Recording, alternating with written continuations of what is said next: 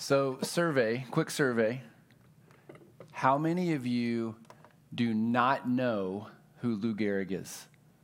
I'm just raise your hands if you're I did an informal survey this week. I have discovered that people under the age of 30, they're like, Lou who? I'm like, uh, Lou Gehrig, one of the greatest ever. Now, in fairness, he hasn't played baseball in about 100 years. Okay, so I'm not even a big baseball fan, but I know enough to know about Lou Gehrig. So he played in the 20s and 30s, and he was known as one of the best then, but now he's considered to be one of the greatest of all times.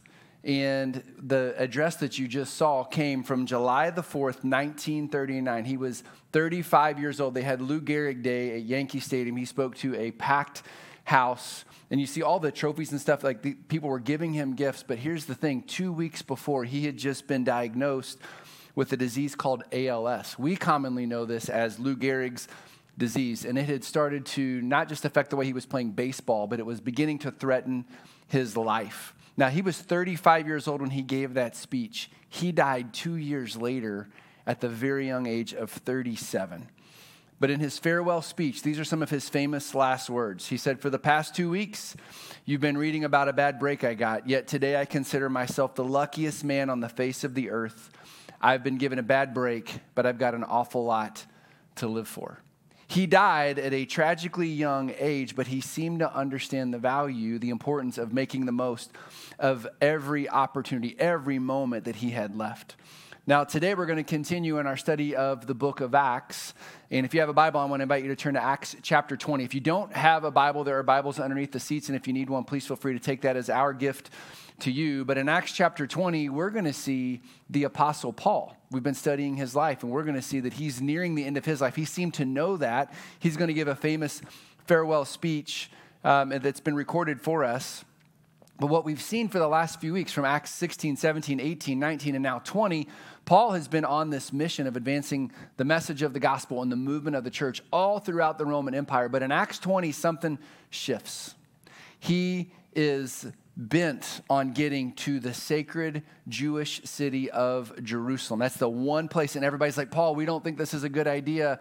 And he's like, nope, this is what I have to do.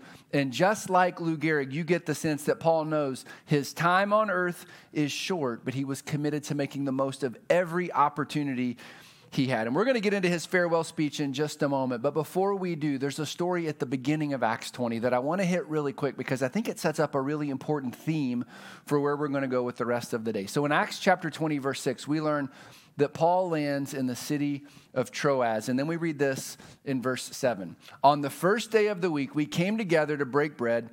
Paul spoke to the people, and because he intended to leave the next day, he kept on talking until midnight until, everybody say it with me, midnight. He went for hours.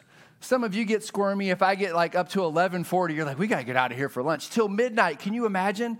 Our 10 year old daughter often leans over to me or my wife and she's like, we've sang a lot of songs. It's probably time to be done now. Or is somebody going to tell dad he's going a little long, right? I know you guys get squirmy when we go too long, but Paul's going till midnight. And so here's the rest of the story. While he's preaching till midnight, I love this. Luke says, the writer of Acts says, and while Paul was talking on and on, there's a young man that was sitting in the door. His name is Eutychus. He fell asleep. He fell three stories to the, to the ground and died. Paul rushed down laid himself over top of him, brought him back to life, and said, He's fine. And then here's what we read in verse 11. Then he went upstairs and broke bread. And after talking until daylight, he left. It was like halftime. Now we're going to continue through the rest of the night. And verse 12 should say, And everybody went home and took a nap. But it doesn't. It says they all went home and they were greatly comforted. Now, I don't know what is the greater miracle that Paul brought this young boy back to life or that people were willing to hear him preach all the way through the night till daybreak. But here's the part of the story that I want us to see. We can chuckle at the details of people falling asleep in church. That never happens. yes, it does. You should see my vantage point. It's kind of fun. People fall asleep. That's okay. But here's the bigger picture. I think this is a picture that Paul loved the church and the people of the church loved Paul. He loved them so much. He knew this is the last time I'm going to get to see you. I want to give you everything I have. And the people of the church returned that love by hanging on his every word to hear what he had to say. So I want you to keep that in mind. Paul loved the church, and the church loved Paul. Now look at verse 16.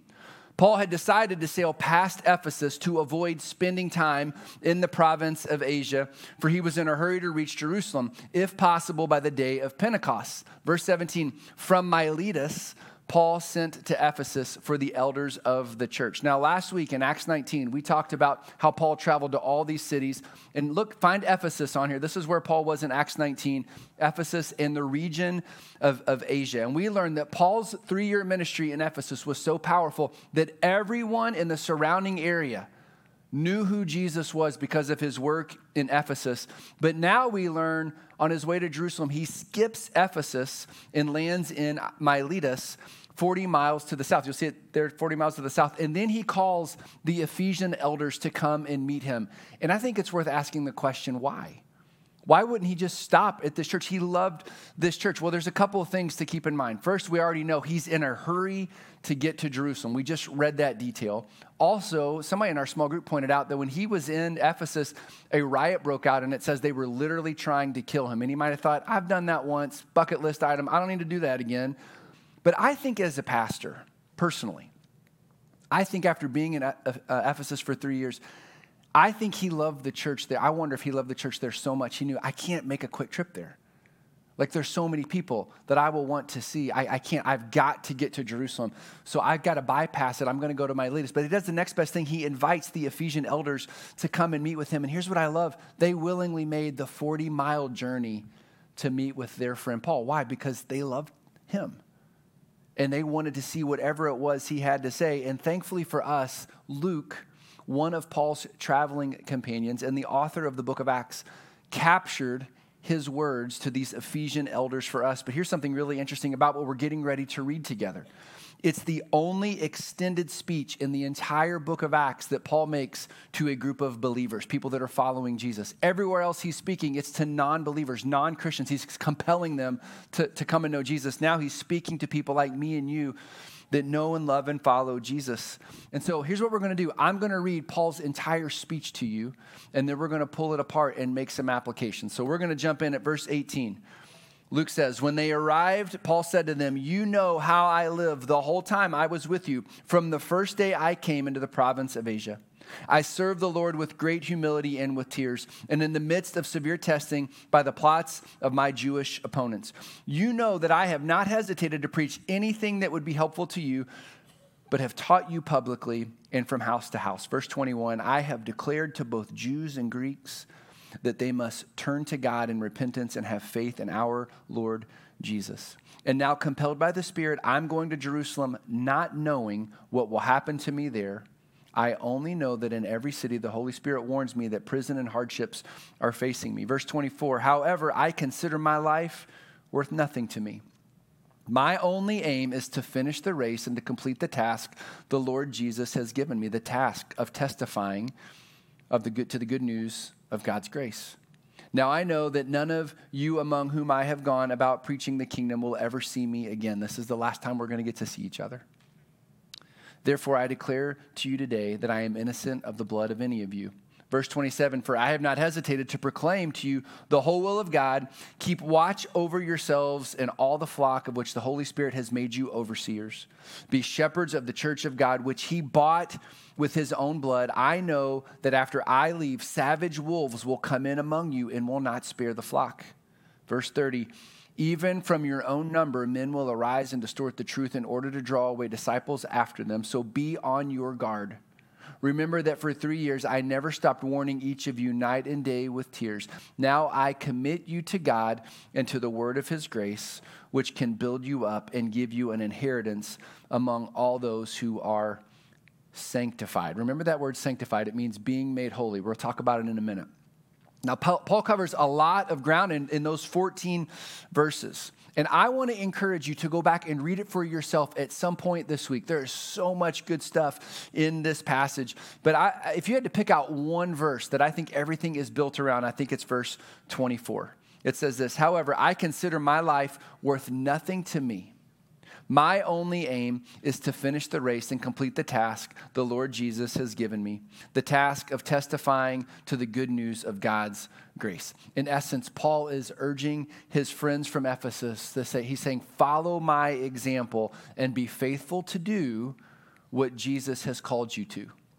Be faithful to do what Jesus has called you to. Paul says, You know, that's how I've lived my life. And, and think about the study that we've done on Paul's life. He was laser focused on helping people find their way back to God through faith in Jesus. I mean, everywhere he went, that's all he talked about. And here at Genesis, we believe that it's, this is the same mission that God has given every single one of us that follow Jesus.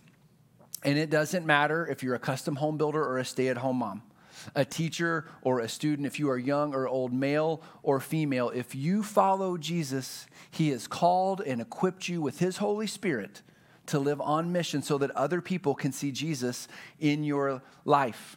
And so, just like Paul, that means that we leverage our gifts and our talents and our abilities, our resources and our time to show people around us who Jesus is and what he is like and how to walk in step with him. Paul was faithful to do what Jesus had told him to do.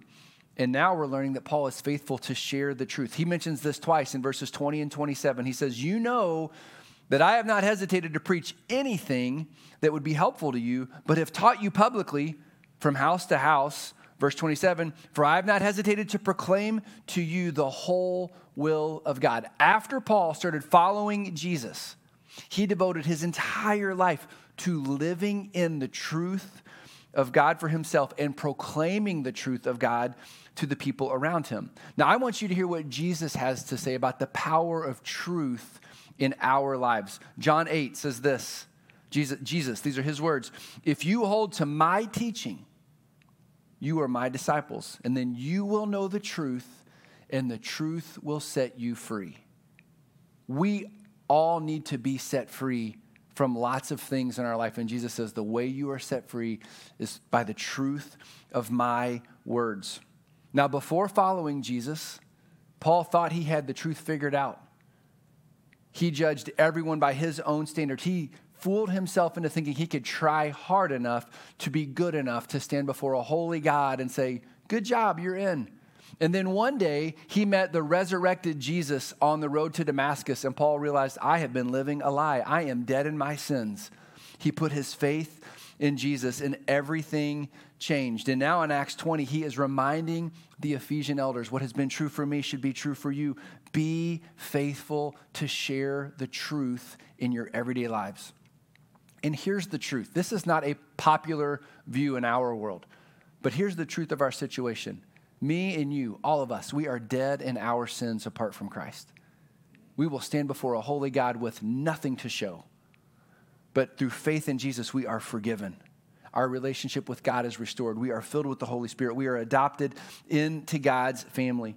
That's the message of truth that Paul lived out. That's the message of truth that we get to live out. And, and I know that can seem a little overwhelming, but here's the good news about that. That doesn't mean that you're on the hook for saving the entire world. That's Jesus' job. And it doesn't mean that it's all you ever have to talk about when you're with your family and friends. And it certainly doesn't mean that you get to threaten people with cringy phrases like turn or burn. That's not what this looks like. We share our lives the way that Paul shared his life. Pastor J.D. Greear makes, I think this is a really good observation. When we share our faith with people, it is easy for us to live in one of two, um, what are these called? Yeah, you know what these are called, right? On one end of the spectrum or the other. Oh, I'm so human. Apathy or anger. Apathy or anger. It's easy to be apathetic and be like, ah, I don't even know why we bother. Like, you're not listening, you don't care. Or you could just be angry, like, I see the way that you live. I don't even know that I want God to forgive you. Apathy or anger. But I think a better option is authenticity. Because when we share the truth of Jesus authentically, it takes the focus off of us and it puts the focus on Jesus and what he has done for us. Listen to what Paul says in verse 19 I serve the Lord with great humility and with tears. Now, whenever you hear somebody talk about how humble they are, you're like, nice humble brag, right? It seems like Paul's flexing and tooting his horn, but he's not. The word that is used here for humility was a very common Greek word, and it's often translated as weakness.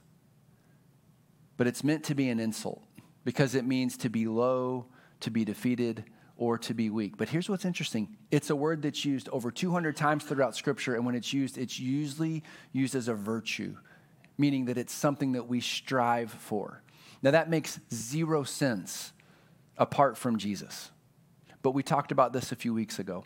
One of the greatest lessons that Paul learned from Jesus, he recorded for us in a letter that he wrote to the Corinthian church. In 2 Corinthians 12, 9, Paul said this, or I'm sorry, Jesus said this to Paul My grace is sufficient for you, for my power is made perfect in your weakness. Jesus said, Paul, when you admit that you're weak, the pow- my power is unlocked in your life. We are all weak but God wants his power to live in us. Listen to how the late Tim Keller explains this. He says, A humble and weak person will show a crucified Savior better to a listener than a polished, pulled together expert. Because that's how it happened for us. We weren't saved by pulling ourselves together, but by admitting we were sinners. And listen to this calling on the one who was pulled apart for us. That's how we're saved through what Jesus has done for us. So here's my question What would it look like for us? We ask this question every week. What would it look like for us to live our lives and to share Jesus, not apathetic, not in anger, but in authenticity? Now, throughout this series, through Acts, we've developed a really simple tool. We call it My Everyday Prayer. We've put it at the bottom of our reading plans and the bookmarks. We've prayed through it together. And, and we even put a, a, space in there as a reminder we need to pray for people by name, but we don't just pray for them. We model what it looks like to follow Jesus. And I really want to challenge you are you praying for people by name? Are you using your life to model what it looks like to follow Jesus so people will follow him and, and come and know him as well? So, Paul, in this farewell speech, he says, he uses his life as an example and he says, Do what Jesus has called you to do. Show others the truth. But then his final words seem to be directed to them personally. Look at what he says in verse 28 Keep watch over yourselves and all the flock of which the Holy Spirit has made you overseers. Paul says, You need to pay close attention to the way that you're living your life because other people are watching you. Or maybe a really simple way to remember this is let's just use Paul's words watch your life because people are watching. They're paying attention to how you live. Paul is calling his friends here in Ephesus to live lives of personal holiness. And that sounds a little overwhelming, doesn't it? Personal holiness. What does that mean? Well, the goal of personal holiness is not to try hard to be the best version of you. And personal holiness is not pretending that you have it all together. No one likes that person, no one enjoys being around that person. Personal holiness is allowing the Holy Spirit of God to live inside of you, to help root out and weed out all of our weaknesses and sins so that we can become like Jesus. So we can look like and live like and act like and love like and respond like Jesus. Scripture calls this the process of sanctification, the process of being made holy by the Holy One Himself. Now, we got a small glimpse of this last week in Acts 19. We learned that Paul's ministry in Ephesus was so powerful, his three year ministry there was so powerful, that at one point in time, believers, followers of Jesus, confessed their sins publicly.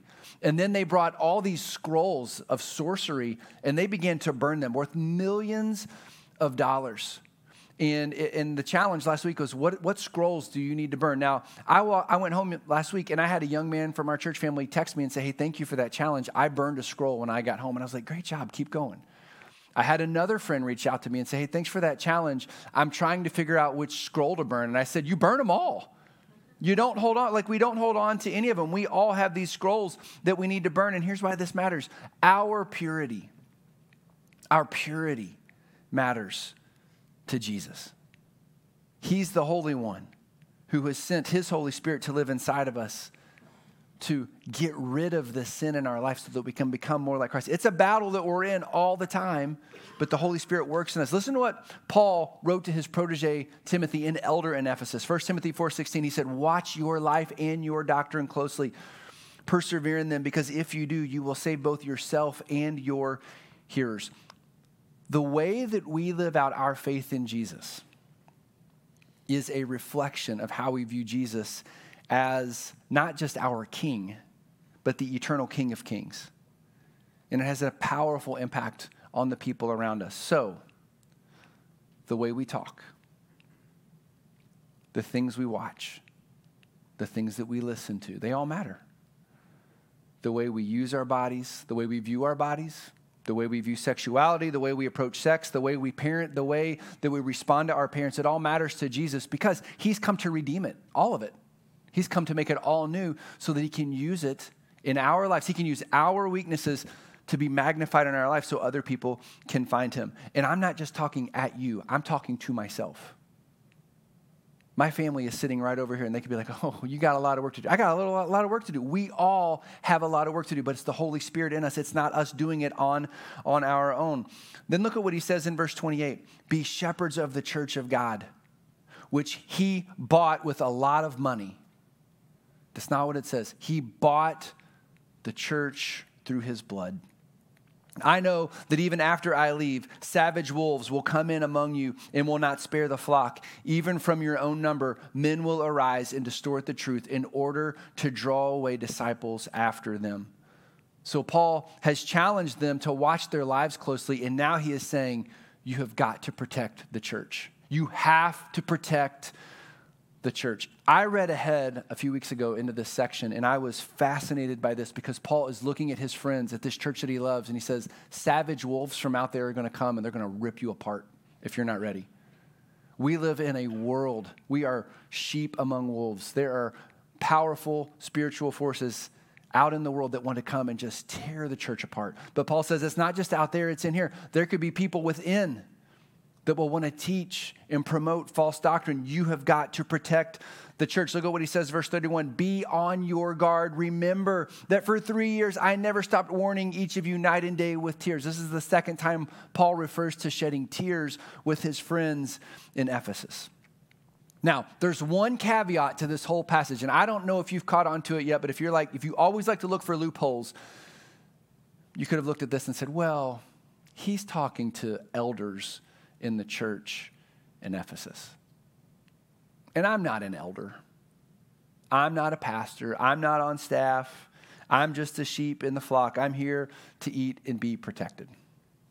Can I just say, I love serving as a pastor and loving and, and, serving, getting to serve here at Genesis. You guys have no idea how God has used this church family to shape my view of the church and to love and bless our families. I love what I get to do. Now, does that mean it's always easy? No. There are plenty of sleepless nights. There are lots of things that wear me out. There's lots of people that could do this better than me. I'm not going to lie to you. My, my biblical responsibility is to feed and lead and protect our church family. And I get to do that alongside an amazing team of staff members and some of the most humble elders I have ever met in my entire life. I mean, these men are incredible in their humility and their love for you. And it's a responsibility that we all take very personally. So if you're looking for a loophole, you can say, oh, that's, that's to those guys. But here's my question Of all of Paul's words here in Acts 20, which ones are you willing to ignore? When you think about what Jesus has done for you, what he's given and sacrificed, is it so unreasonable, unreasonable to live and to do what he's called you to do? Is it unreasonable to live out the truth for him? Is it unreasonable to, to watch your life and to protect the church? I want you to hear what Paul wrote to the Ephesian church, the people that made up the church in Ephesus. In Ephesians chapter 2, he says, For it is by grace that you have been saved through faith. And this is not from yourselves, it is a gift from God, not by works, so that no one can boast. Paul says, You have been saved by the work of God, not by anything that you did. A few weeks ago, um, our daughter didn't want to eat what we had for dinner again. And I said, It's this or nothing. And I said, And if, if I hear that you're hungry later, you're going to lose a privilege tomorrow. And she stuck to her guns. She went all night and didn't eat anything. And it was time for her to brush her teeth. She's brushing her teeth. And I said, Sweetheart, are you hungry? She said, I ain't answering your question. I said, I'm asking. She said, I'm not going to answer you. I said, You're not going to be in trouble. Are you hungry? And she's like, Yes, I'm hungry. brushing her teeth. And I said, okay, do you know what grace is? I was shocked. She said, yeah, it's receiving something that you don't deserve. I was like, okay, I'm going to show you some grace. I don't want you to go to bed hungry. Why don't you go downstairs and get a cheese stick and then we'll get in bed? And she said, well, it's going to taste like mint because I'm brushing my teeth. God's grace and our response. There it is, out of the mouth of a 10 year old. A free gift. And we're like, thanks, but could you add a little something to it, right? Could you told me before I brushed my teeth? You have been saved by grace through faith. You and I have nothing to bring to God apart from Christ. Zero. But through Christ, verse 10, we are God's handiwork, created in Christ Jesus to do good works, which God has prepared in advance for us to do. Did you know that every single one of you are God's handiwork? Another translation says masterpiece, poiema. You're a beautiful poem. God has given you gifts and talents and abilities that He wants you to use to advance the gospel and to build up His church. And we get to do this together. And I don't tell you that to inspire you or to make you feel good. I tell you that because it's true. It's what God's word tells us to do. And so when you hear us talk about finding a place to serve, there are major needs that we have, but God's created you in a unique way to serve and to build up his church. This is how the church has worked for generations, and I want to encourage you, it's having a generational impact in our church family right now. A few weeks ago, a really good friend of mine sent me a, a video message in the middle of the day for no reason. And he said, I just I had to share this with you. He said, My wife and kids are at my parents were at my parents' house the other day, um, and they were with a neighbor who's not a follower of Jesus and my uncle. And they're all hanging out. And his parents had come to our 20 year celebration. And so the, the subject of church had just kind of naturally come up in the conversation. And they were talking. And as they're talking about churches, believers and non believers alike, their son's in the room and he's listening. And this young man doesn't raise his hand and say, I've got something to say. He just jumps into this very adult conversation and he says, I really love Genesis because it's a church where everyone loves me and accepts me. It's a family, and I don't just show up, I get to participate. And then he said this I don't have to look a certain way, act a certain way, be a certain way, dress a certain way to be accepted. They love me for who I am. This is a young man inserting himself into an adult conversation, but here's the most fascinating thing about it he's 10 years old. And his dad said, We talk a lot about what faith in Jesus looks like, but we don't really talk about like the function of the church. Oh, we didn't know that he could grasp that yet. So those are his own words. He came to that conclusion on his own. And here's what's really cool about that he is learning from his parents how to follow Jesus and make disciples. And he is seeing his parents use their gifts and talents and abilities and resources to advance the gospel and to build up the church. They're part of groups and they serve and all those things. He's got amazing Gen Kids workers that know him by name, that pour into him, that love him, that teach him. And then there's all the rest of us, some of us that he knows and some of us that he doesn't, but he sees us showing up on Sundays to worship Jesus as the head of the church and the eternal King of Kings. And his conclusion is the same as Paul's I love the church because I know the church loves me. Now, that's one story of life change happening right now. That's just one. But I want you to imagine what could happen if we started to view the church differently. If we, what if we viewed the church the way Paul viewed the church? What if we stopped looking at the church like one of our favorite stores where we get to walk in and we're looking for a sale. We're looking for things that we're like, and we're very brand loyal here. And oh, I'm too good to shop there. I'm going to go here. And so we just take what we want and we leave and we feel good. And if we don't like it, we don't have to come back. We can go to another store. What if we stop viewing the church like that? And we're like, the church is the body of Christ and I have a role to play. And I get to be with people that I don't know, but they love me and I love them, and we're going to serve Jesus together. What if we quit looking at the church like the gas station? Where we stop in for a fill up whenever we need something and we might grab something, a snack on the way out the door. What if we viewed the church as an overflow of everything else that's happening during the week so that when we're together, we're celebrating or we're coming over here to pray and saying, I've got life is crippling. Will someone pray with me? Or I've got something to celebrate. Would you pray with me? The church is not a time and a place on a Sunday morning. The church is a body of believers in Ephesus, in Troas, in Noblesville, in Carmel, all over the world, united around the name of Jesus. A few weeks ago, we launched over 40 groups between our two campuses. We have more people connected in groups than ever before at Genesis Church, which is exciting. But we don't just see groups as groups of people that meet together. Our vision for groups is that they are small churches inside of the big church. So if we ever have to go through a pandemic again, we're like, oh no, we, we can't meet on Sunday. Okay, we're just going to keep going. Small churches inside of a larger church where we read scripture and we pray and we share life and we invite people in because that's the way the church is meant to function. That's how the church has advanced for 2,000 years. That's what our kids and grandkids need to see the church doing being the body of Christ and forgetting about the name on the outside and focusing on the name that we all center around the name of Jesus. I want you to hear how much these Ephesian elders loved Paul. Acts 20, 36. When Paul had finished speaking, he knelt down with all of them and they prayed. They all wept and they embraced him and they kissed him. They were grieved by his statement, This will be the last time we'll ever see each other face to face. Paul loved the church and he knew the church loved him. The church is such an incredible gift for us. And if you're bored with the church, I don't think we can blame Jesus we have got to engage with the church. The Holy Spirit moves within the church.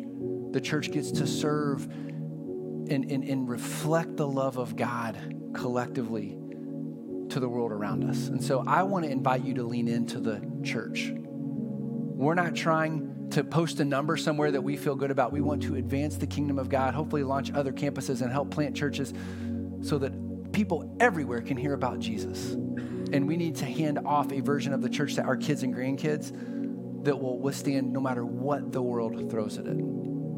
So if you're part of the Genesis Church family, I love you. And I know that you love me, but we have got to partner together to build the church up. If you're looking for a church home, we'd love to talk with you. But we don't just do what we do to check a box and to move on. We are here for the glory of Jesus. And in a moment, we're going to sing a song that speaks of the narrative of Scripture that we see play out of what Jesus has done for us, the power, his power revealed in the church. But before we pray and before we do that, I just want to challenge you. How are you using your gifts and your talents and abilities to advance the gospel and build up the church? Let's pray. Father, we thank you for your great love for us. That even while we were still sinners, you sent Jesus, your son, to die in our place to rescue us from the penalty of death that we deserve. Thank you. Jesus, thank you for buying the church with your blood, for giving us forgiveness and salvation, for filling us with the Holy Spirit who makes us holy. Would you help us to understand who you are as our King, who we are as the body of Christ? And would you use us to make your name great everywhere that we go? Would you, would you begin a revival? We would love to be a part of it, but let it be all about you. Would you bring people to mind that we need to reach for you? And we wouldn't do it in anger or apathy. We would do it saying, You have got to hear who Jesus is. As we sing, Jesus, we sing to you. We lift our hearts to you. And I pray that you would reshape our vision of you as the leader of the church. It's in your name we pray. Amen.